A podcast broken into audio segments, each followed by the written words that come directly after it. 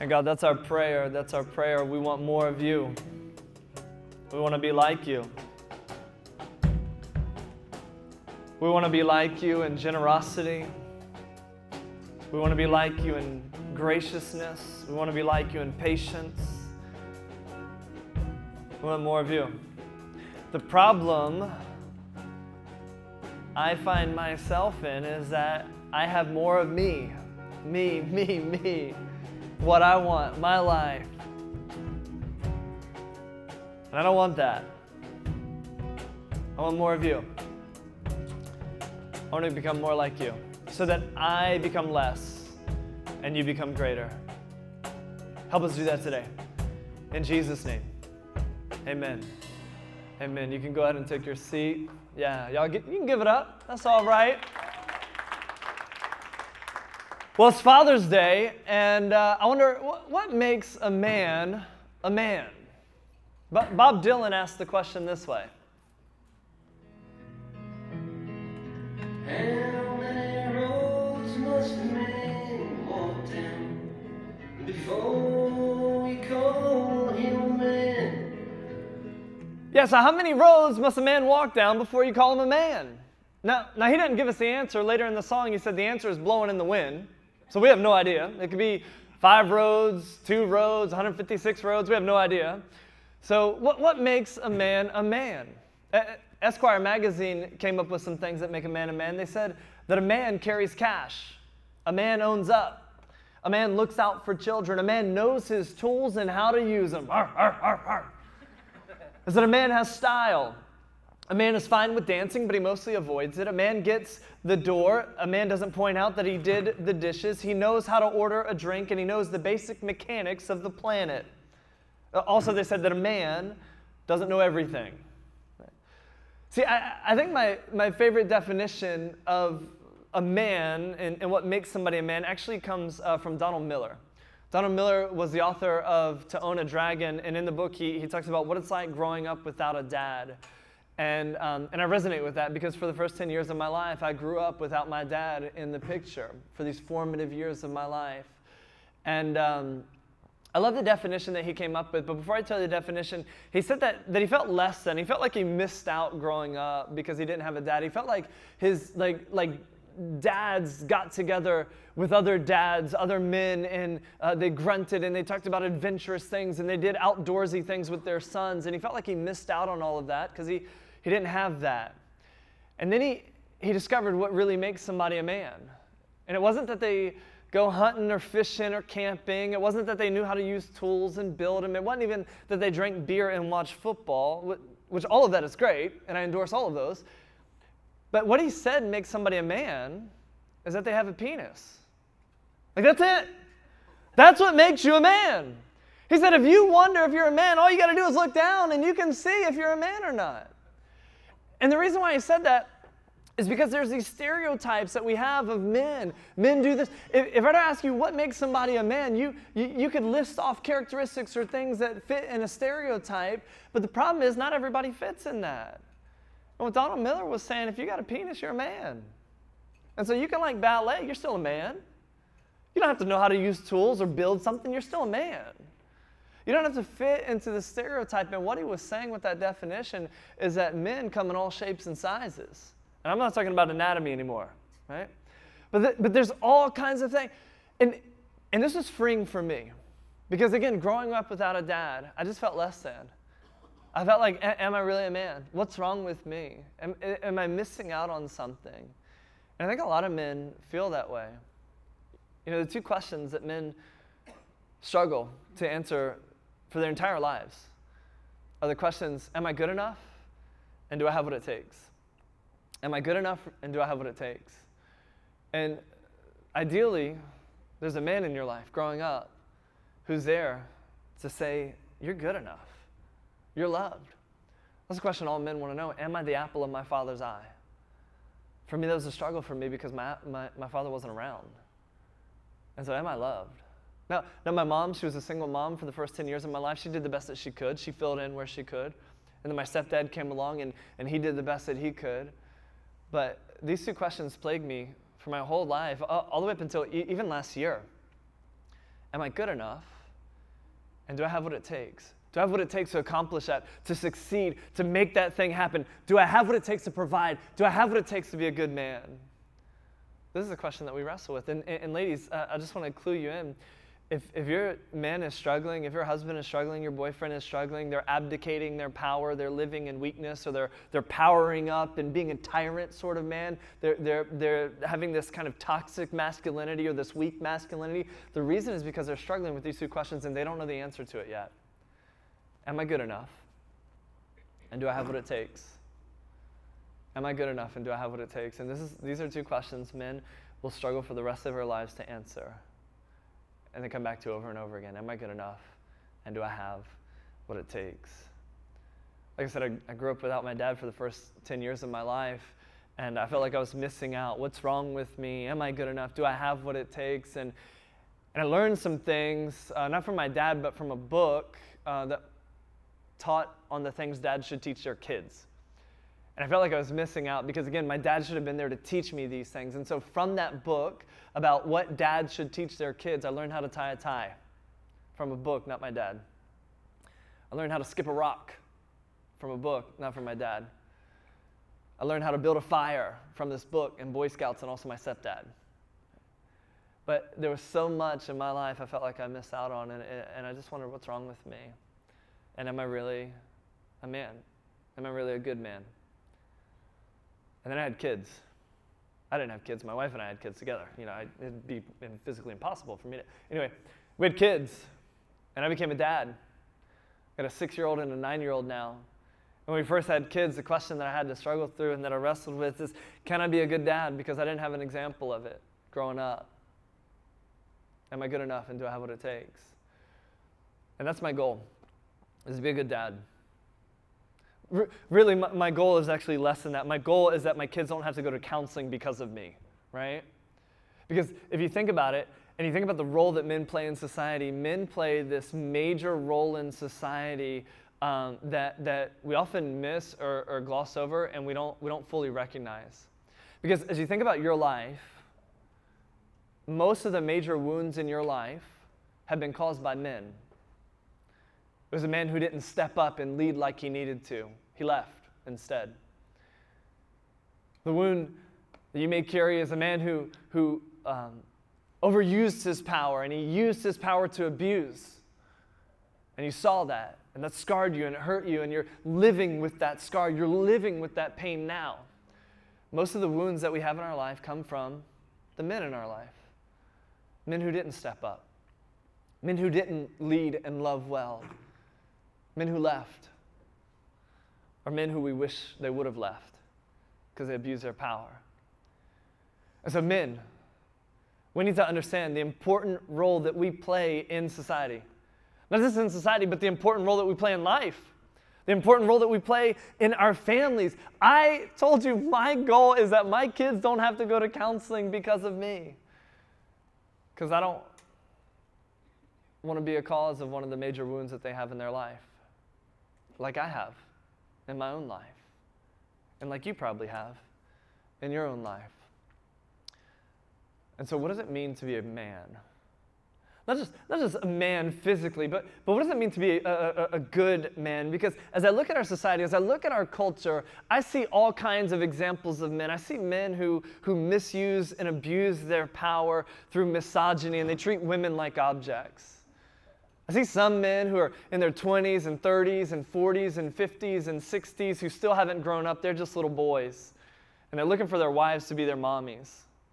I've, I've seen men who, um, who power up and, and, and, and live in a way where they become bullies or they, become, uh, they, go on power trips. I've also seen men who abdicate their power and, and they're spineless and they're weak and they're just content to simply exist in life. And as I look at our society, as I look at our culture, and as I look at the, the role that men play in the lives of other people, mainly our families and our children, I, I, I look at some of these bad examples and I just want to scream from inside no more. It's time to step up. It's time to rise up. It's time to grow a pair. Now, I want to explain this real quick because this is the title for my sermon. If you're taking notes, go ahead and write this down. The title for the sermon is Grow a Pair.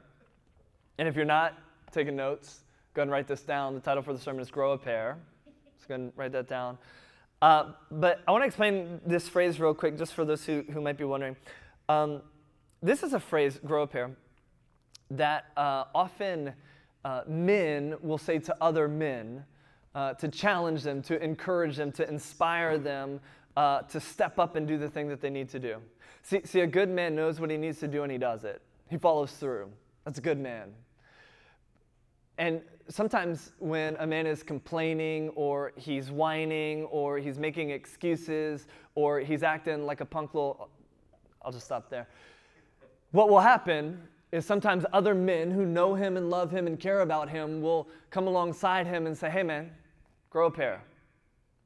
And the idea is this what they're saying is it seems as though you've lost these two testosterone producing objects. And if you could just find them again, or you could grow a new pair, then you would have the boldness and the confidence that you need to actually do the thing that you need to do. So come on, grow a pair. And it's real quiet right now. And I need to explain to you the kind of church that you're in. I mean, we're, we're 13 weeks old, and one of our values is real is all we know. And so we're going to talk about real stuff. But you may hear this and you say, oh, I don't know if this is good church language. I don't know if this is good church talk. I mean, it seems pretty crude and crass, you know, for, for church. It's fine for you to talk about it on Friday night with your boys or whatever, you know, but, but not in church. Now, listen, this is totally fine in church. Here's why. Um, there's this guy named Paul who, and, and, and I just got to address the, and, and if you're, oh, you're probably uptight, you need to loosen up. Let me just explain to you what I mean. Uh, there's this guy named Paul. He started churches all over the Roman world 2,000 years ago. And in the book of Galatians, he's writing to the church in Galatia, uh, and he's writing to the people there, and he says, um, okay, so there's some people who are teaching that in order for you to follow Jesus, you need to be circumcised. And so he's addressing that. And for those of you hearing this, and if you don't know what circumcision is, ask your parents. Even if you're 30, ask your parents. I'm not going to teach you now. But he said there are people who are teaching that you need to be circumcised to follow Jesus. And here's what Paul says in the book of Galatians. I won't tell you where it is, so you can just read the whole book and find it yourself. It's a short one. But he says, here's what I wish they would do I wish they would just emasculate themselves. Like, just go all the way and cut it all off. That's what Paul says. I'm just reading the Bible to you. That's it. So if you think this grow a pair is, I don't know about church, hey, you got to take that up with Paul. You got to take that up with the Bible, right? So, uh, this idea of growing a pair is, really about becoming the man God has called you to be, to, to take hold of the responsibility that you have to lead and to love well, to serve well, to sacrifice. And, and really, this sermon isn't just for men, but this is a sermon for women as well. Really, I think we all need to grow a pair. And I'm not talking about anatomy anymore. But I'm talking about a pair of personalities. And I want to expand on that in a minute because, see, when I think about Jesus, I think about the ultimate man. I think about the perfect man, the best example for what a man looks like. Now, some of you may hear that and you may push back given your experience in church and you say, I, don't know if I'd say Jesus is the perfect picture of a man uh, because you've been to church and, and most churches, um, consists of about 60 to 70% women. Like the attendance in most churches across the nation is 60 to 70% women. And so, because of that, a lot of churches cater towards women and their service and their, and their approach is really feminized from, from the songs that they sing. Things like, uh, Staring into your eyes, you make my heart come alive. That's why I'm not up here singing. But that's a, that's a song about Jesus. I'm staring into your eyes. And that's kind of weird because dudes don't stare into other dudes' eyes, right? So, so, there's that, but, but then from, from the way that they decorate with flowers on the stage to the way that they smell to the way that they talk to the way that they operate, eh, like a lot of churches have become really feminine and, and they're catering to the feminine crowd because most people who go to church are women. That's a problem. Because, again, as we look at our society and culture, men have abdicated their responsibility and their power, and they say to their wife, honey, you just go to church. I don't need that. But they do. And the problem is, a lot of women come to church and they pray for their husband that he would finally come to church and that he would finally get it. Can I just let you know, uh, men, please don't be a list on uh, an item on your wife's prayer list where she's praying that you would come to church, but instead you lead the way And, and that should be true for, for all spouses. Like, like you, you, you are one with one another. You said we're going to commit the rest of our lives together. We're in this to win this till death do us part. And so we're going to share all the most meaningful and important things in one another's lives from, from kids and how we parent to our, our, our love and our love life, even to faith. And so we got to get on the same page with this. But um, as I was, so, so, so when it comes to the, the picture of the ultimate man, um, like I said, I, I, I would say Jesus, but I think given maybe some of your church experience, you'd say, I, don't know if it's Jesus. Maybe for you, when you think about the perfect man, the, the ultimate image of a man, you think of somebody like Arnold Schwarzenegger or Sylvester Stallone. Maybe it's Idris Elba or Samuel L. Jackson, Daniel Craig. Like, like these are pictures of manly men, and this is the ultimate man. But really, it's Jesus. And again, you, you, you might push back on that because when you look at a picture of Jesus, you just think, if I'm being open, like, you probably look at him like, I could take him. Right? I mean, we've seen these pictures, we've seen these images. It's like, I don't know. But I want to remind you that Jesus was a carpenter. Jesus worked with his hands. He was a tough guy. There- There's this moment in Jesus' ministry where he actually goes into the temple in Jerusalem and he clears it out because the people in this temple were ripping off the people who were coming there to worship God and they were buying and selling and they were, and they were charging them more than they should have. And so Jesus, he's furious about that and he makes a whip out of cords and he flips tables over and he drives the people out of the temple. Here's, here's how the Italian Baroque painter Luca Giordano depicted that scene in a painting he did in the 1600s. I mean, Jesus is a tough dude. But even in a scene like this, there are times where people still try to make him tame. And I get it, right? I mean, this is, this is probably for kids, and, and we don't want to scare the children, but, but I think this is a better kid version of that instance.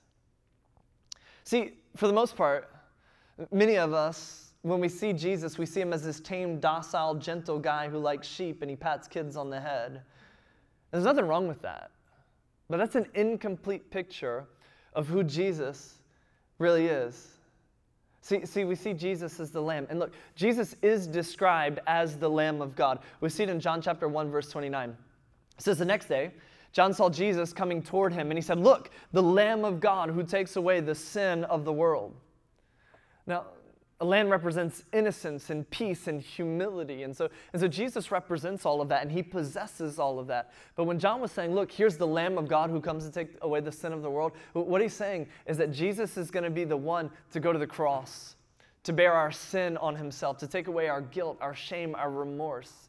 And just as in the Old Testament, they would sacrifice lambs to take away the sin of the people, Jesus was going to sacrifice his life to take away our sin. And so this is, this is a reference to Jesus being a lamb. But Jesus is also referred to as a lion. Revelation chapter 5, verse 5. Do not weep. See, the lion of the tribe of Judah, the root of David, has triumphed. And so here, Jesus is called the lion. And a lion represents pride, represents strength, represents courage, represents leadership. And so I say that Jesus is the perfect picture of a man because in Jesus we see this pair of personalities, both the lion and the lamb. And men, if we're going to become the men God has called us to be, if we're going to lead our wives well, maybe you're not married, if you're going to lead your girlfriend well, maybe you're single, if you're going to lead your future girlfriend or your future wife well, if you're going to lead your kids well, then we need to grow a pair. Again, not talking about anatomy, but we need to grow this pair of personalities where we embody both the lion and the lamb in our lives. And women, it'd be good for you to embody this as well. And so I just want to go through what it means to be a lion. See, Jesus is described as a lion. And like I said, a lion uh, represents courage and um, leadership and power and passion. And we see this in Jesus. Jesus was the ultimate leader. Jesus, 2,000 years ago, he called these 12 guys in relative obscurity and he said, Hey, I want you to follow me. And they begin to follow him and he, and he uh, invests in them, he pours into them, and he makes them into who they are so that they then go to lead this movement that's known as the church that's impacted our lives 2,000 years later. That's leadership. I don't know of any other organization that's existed for this long, 2,000 years. Jesus was a great and amazing leader. And men, if you're going to be the men God has called you to be, you got to be a great leader. I don't mean you got to be a CEO. You don't got to be a COO. You, you don't have to be another initial title or anything like that. But you got to be a great leader. And here's what leadership is John Maxwell says leadership is influence, nothing more, nothing less. Leadership is influence, nothing more, nothing less. And men, you have people in your sphere of influence who are counting on you, who are depending on you, who are looking to you for guidance. They're in your kingdom. And as their king, they're looking for you to show up to be the king they need you to be, to be a good king. Not a tyrant king, not a abdicating, weak king who just kind of doesn't take any responsibility, but to be the kind of king who's going to lead and love well. Men, your wives are looking for you to lead. They want you to lead. Your kids are looking for you to lead. They want you to lead. And by leading, it's not this thing where I, I, hear this sometimes from men I'm the head of the household. She needs to listen to me and do what I say. I don't want to follow that. I wouldn't follow you either because you don't have a plan. You don't have a vision. You don't have a goal. You don't love well. You don't serve well. You don't listen well. I wouldn't follow you either. And sometimes that happens. And sometimes in Christian circles, well, the Bible says I'm the head of the household and she needs. You're right. You are the head of the household, but be somebody worth following. Sometimes we want people to follow us and we're not somebody worth following. So, to be a good leader, get a vision for your life, get a plan for your life, get a goal for your life.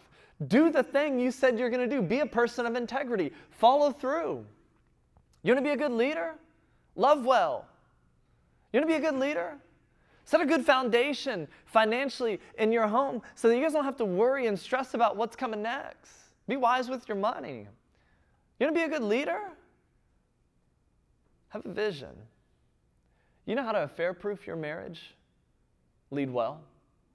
Be the kind of man that your wife would say, Oh, cheat on him, be with somebody else. Oh, I would never want to do that because he listens so well. He loves so well. He leads so well. He cares so well. I couldn't imagine being with anybody other than this man because he's a good leader in our family.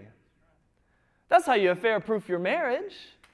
You be a good leader. You embrace the lion and you live in it. I appreciate the golf clap. So, is leading. And it's also leading your kids. You got to be an example that your kids look to and they say, Man, I want to be like you. Not like the example I had.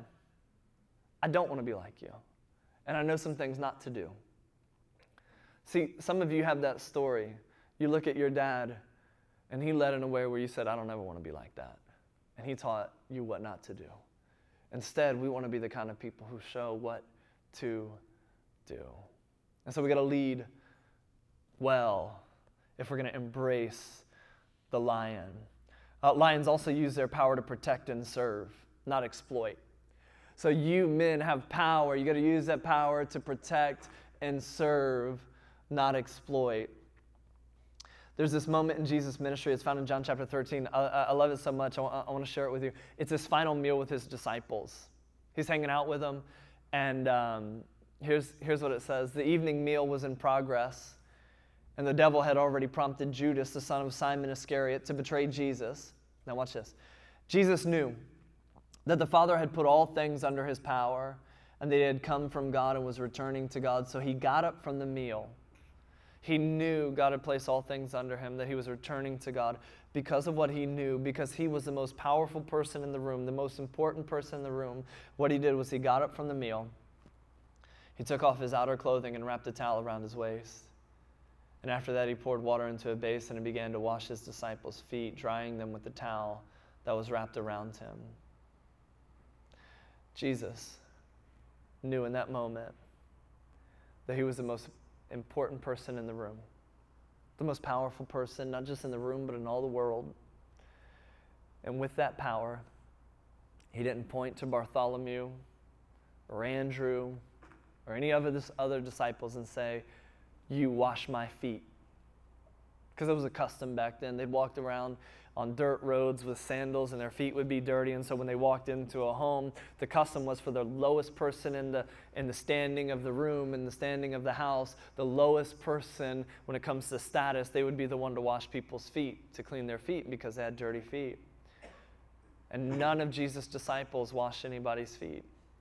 It's like this power struggle as they're all looking around who's going to wash the feet? Who's the lowest? And then Jesus, the most important the most powerful. He didn't play the power game. Instead, he stooped and served his disciples, he served his friends. Man, you have tremendous power. The way that you harness that power is by serving others, by serving your family, by serving your wife, by serving your kids, by serving your company, by giving your all in your attitude and the way that you show up. That's how you embrace the lion. So Jesus uses his power to protect and to serve. Really, what Jesus shows us is meekness. And meekness is not weakness, meekness is strength harnessed. Yoda was meek, he was powerful, he had immense power, but he operated in a quiet gentleness. It's the ability to control and harness power. Mr. Miyagi was meek. So instead of letting someone have it and crushing them because I'm the boss, I'm bigger, I'm stronger, I'm the supervisor, I'm going to reel it back and I'm going to conduct myself in a controlled way because I'm meek. I have the power, but I'm going to use that power to serve other people. And I could go on and give you more examples about what it means to be a lion, but, but the last example I want to give you about when it comes to being a lion is that you understand who you are. Because a lion is confident, a lion is secure, a lion is the top of the pride, and, and they're not running around insecure. They know who they are. They've answered the question, Am I good enough? The answer is yeah. Jesus understood that about himself. John chapter 10, verse 30 I and the Father are one. He knew his identity was in who God said he was. John 10, 38 Believe the works, that you may know and understand that the Father is in me and I in the Father. See, Jesus knew exactly who he was. And because he was confident, because he was secure, he could live in that power and serve other people well. So, men, we got to become lions. Women, you got to embrace your lion. But I said, grow a pair. The other personality is the lamb.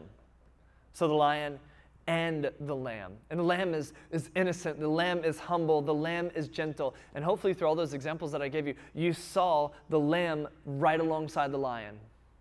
As Jesus, the most important person in the entire room, got down and he washed his disciples' feet, he's so powerful, the lion, that he's serving his disciples, the lamb.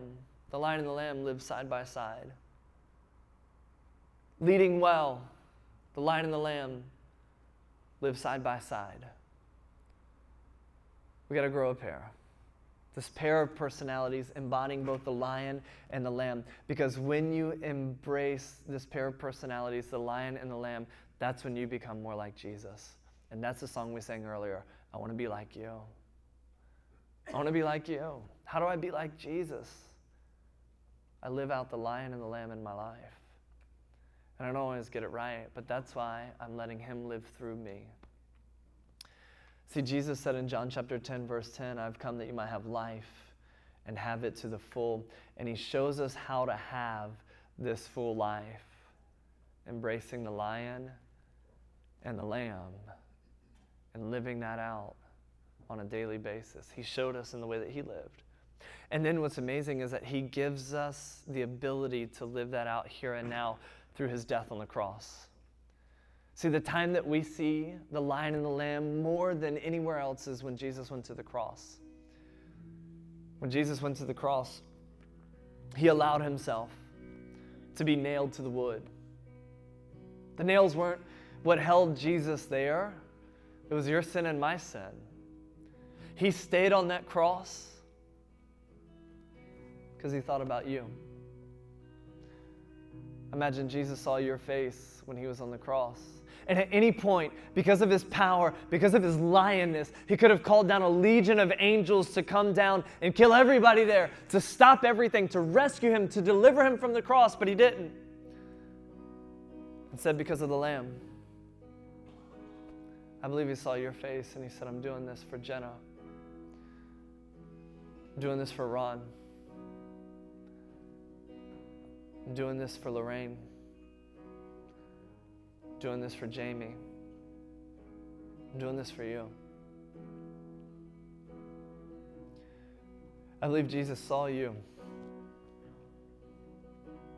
He saw me.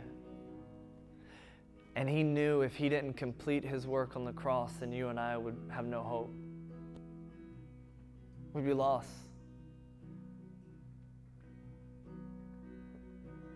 Be in despair. So Jesus stayed on the cross to take away your sin and my sin. Everything we regret, all the remorse and the shame that we have, he went to the cross because he loves you.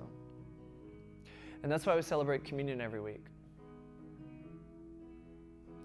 We celebrate communion to remind ourselves of the sacrifice Jesus made for us on the cross, that his body was broken, as represented by the cracker, that his blood was shed, represented by the juice. We're going to take that in a little bit. But that's why we take communion every week to remind ourselves we've been given hope. That's also why every single week we give an opportunity for you to make a decision to accept Jesus, to say yes to Him if you've never made that decision. Because as much as you want to embrace the lion, as much as you want to embrace the lamb, as much as you want to grow a pair, you can't do it on your own. You need Jesus' help. And that's by saying yes to Him. By saying, Jesus, I believe that you died for me on the cross, that you rose again from the dead, and because of that, I want to make you the leader of my life. And I want to follow you and be baptized into you. Next week, we're doing a baptism service after this service. We're going to my parents' backyard, actually. They got a pool. It's over in Kempsville. So at 12:30, we're to drive over there, all of us. You're invited. It's to be catered. We're to have a pool party, food, all of it. It's to be great. And we're to see several people get baptized. Several people in this church have come to this realization that I need Jesus. I can't do it on my own. And they've said, Yes, I want to follow him. And it begins in baptism. Yeah. And if you've never made that decision to say yes to Jesus and be baptized, you can be the one next week getting in the water and beginning the journey with him. So it's time for us to grow a pair. But we can't do it on our own. We need Jesus to help us become both the lion and the lamb. Before we take communion, I want to give you a quick image. Um, I think my son is back here. I need that stool also. Come on up here. Come on up here, Aiden. Yeah, y'all give it up for Aiden. Oh, man. oh, man. Here. Sit right here. Can you sit right here? How old are you, Aiden? Six. Yeah. What's your favorite things? Lego. Huh? Lego. Lego? Yeah. What else do you like? You like to watch something? Nothing. Nothing. Star Wars? Star Wars. Yeah. Aiden, do you feel safe right now? No. No? oh, that was the wrong answer. You're so funny.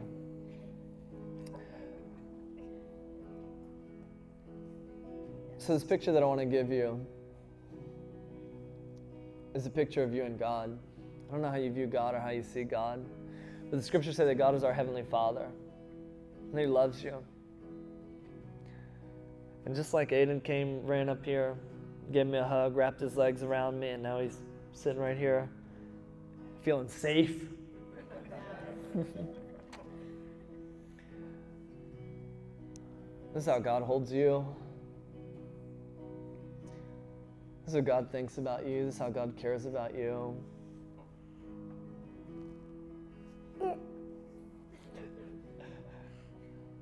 No matter what you've done or where, where, what you've been through,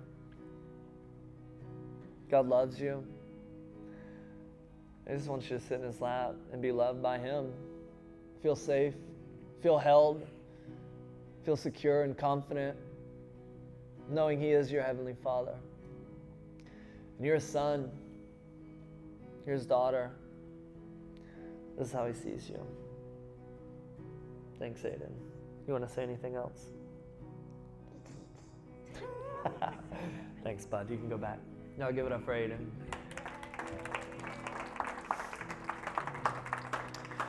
God, I thank you so much for your love and your grace and your mercy. You know, some of us didn't have a good example of a dad, but you're our Heavenly Father, and in you we have life. In you we can be confident. In you we can feel secure. In you we can know that we're loved, not for who we should be, because none of us are as we should be. But you love us here and now. And you invite us to sit with you. You call us by name. So as we take communion right now, help us get up into your lap. Allow you to wrap your arms around us, embrace us, and remind us that we are loved. Remind us that we are good enough because you make us good enough. Remind us that we do have what it takes because you give us the strength and the grace that we need. Help us grow a pair so we can become more like the lion and the lamb. In Jesus' name, amen.